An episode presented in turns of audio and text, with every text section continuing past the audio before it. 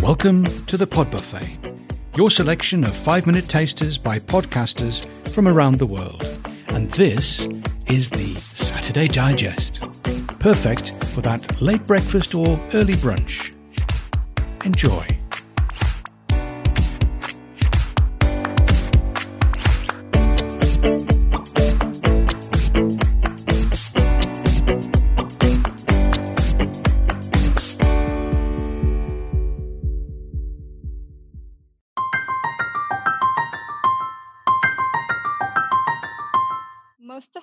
Brands that are successful in the long term are brands that are very, very close to their core and they keep, even though they grow and they diversify, always that core is strong and solid and they are very close. The messages are always coming from the same point.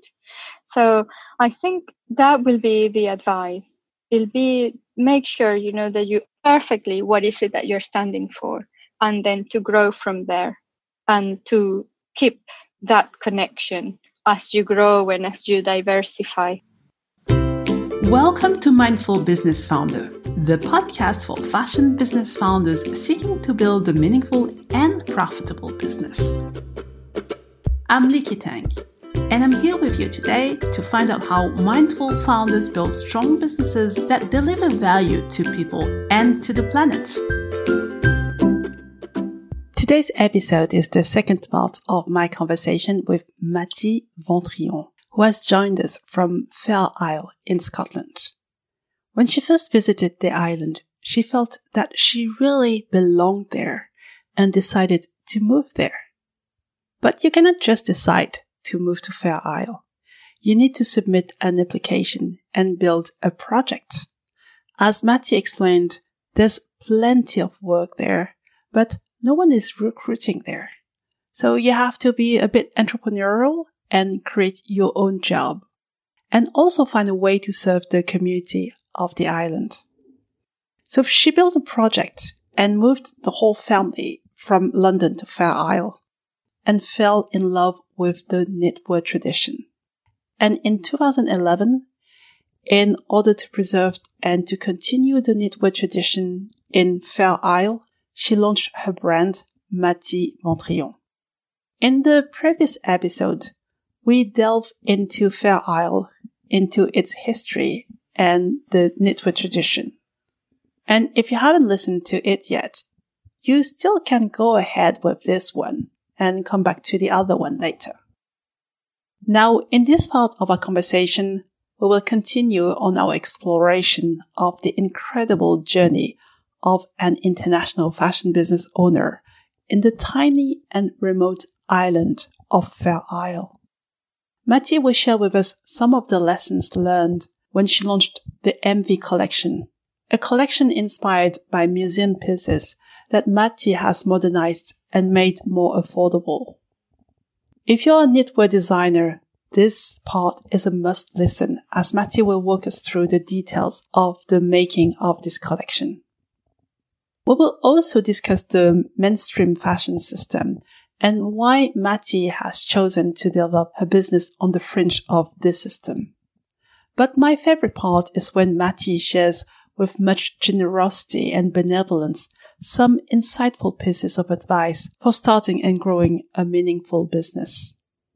So if you want to find out more about developing a knitwear collection inspired by history and tradition, growing a meaningful fashion business that works for you, and designing a life and a business on your own terms, join me for this conversation with Mati Ventrillon.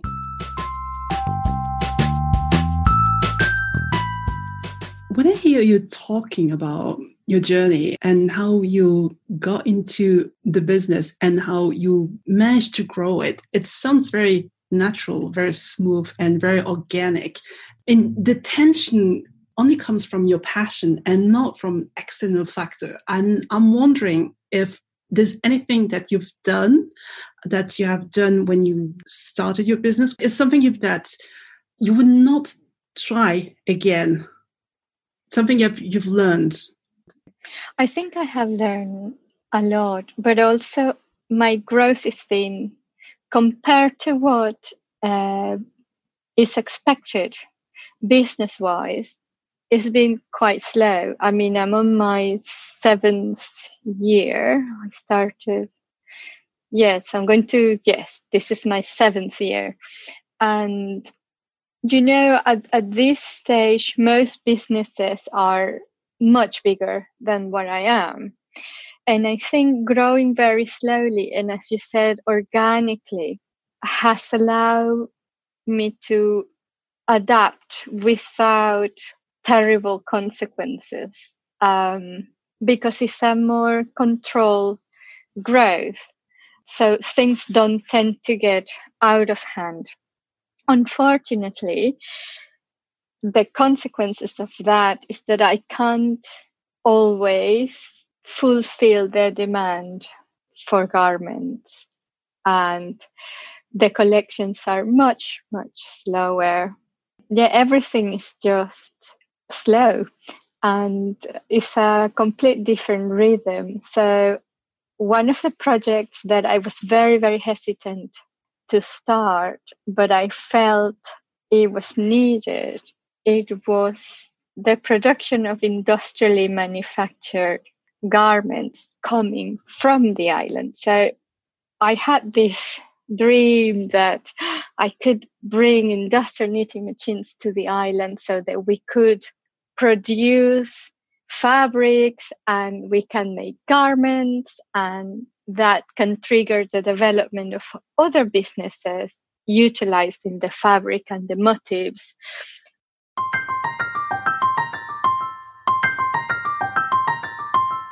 Hello, this is Tanya Marion of the Talaterra Podcast, a podcast about independent professionals working in environmental education and related fields. Today's selection from the Talaterra podcast features my conversation with Alistair Duncan, an award winning artist and educator who uses sound to interpret place.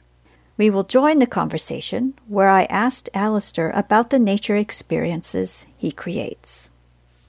The nature experiences you provide are very detailed. They, they're not, it's clearly not simply the result of you opening up the voice recording app on your phone and pressing the red record button. There's so much depth and so many layers there. Yet you don't you don't re- compose those sounds. I mean, intentionally. You don't necessarily go out to, with that in intention. Is my my um, impression. Um, and well, in, in in actual fact, the the what I put on the Stillwalks blog posts are often um, kind of incidental in that I will m- maybe have gone for a walk and all I have on me is my phone. So necessarily then I think, oh, I want to get this shot and oh, I could use it for for this post and, and so on. So I take photographs then with my phone and I record sound on my phone then as well. Although that is more problematic because the quality is not, particularly where wind is involved, as, as good as it could be. But for the Stillwalks videos, I would go out on a, on a production day. And uh, for uh, because I do that on my own, and I have a lot of kit to carry for that. That was one of the reasons that I is still one of the reasons that I use the cameras that I do. They're three quarter frame Canons that are a bit smaller, a bit more compact than the full frame uh, DSLR cameras, but a little bit more easy, less weight to, to carry, along with the sound kit and so on. But it is important that the sound is recorded at the same time as the photography is done. And I get a lot more than is actually used. So a walk, uh, a production walk, could take anything from three or four hours to seven or eight hours, depending on the, the walk and, and what I'm capturing and that's edited down to between what six and nine or ten minutes. So I might only be using ten percent of the images that I take, and the soundscapes then are built around those images. Of course, I'm able to identify which sound recordings I've got are specific to the photographs that I'm using because they're all time stamped.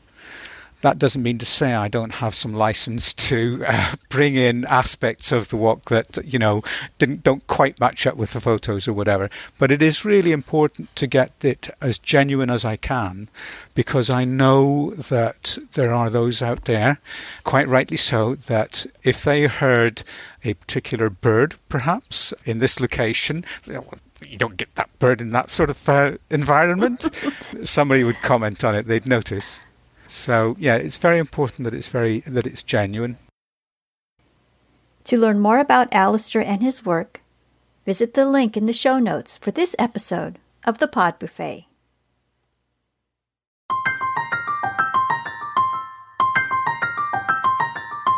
Hey, it's Duncan here. And it's Ruby. And today we're doing lesser known unreal animals. Now, what this is, is this is a podcast using story cubes. Rubes, what are story cubes? They're cubes with different images on them. We have nine of them, and you're supposed to make up a story using those cubes. And you have to use every single picture, and you have to create a story using those pictures. Yep. And then the one thing that we're going to add into this is we're going to add a lesser known unreal animal. So you might know griffins and unicorns and minotaurs and elves. Well, they're all the well known unreal animals.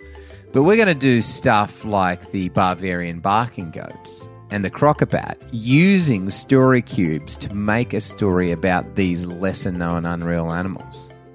Okay. Week to week, we'll come up with a brand new lesser known unreal animal, and then we'll roll the story cubes together and we'll make a story. Sounds like fun? Yeah, it sounds like a lot of fun. All right, listen, if you're really keen to learn about this and have some fun making up stories on your, know, your own, we'd love you to subscribe to the podcast and add it to your playlist. And then once a week, we're going to release a podcast of lesser known unreal animals with a story completely improvised by me, Duncan, and my daughter. Ruby. Okay, so subscribe if you want to find out more.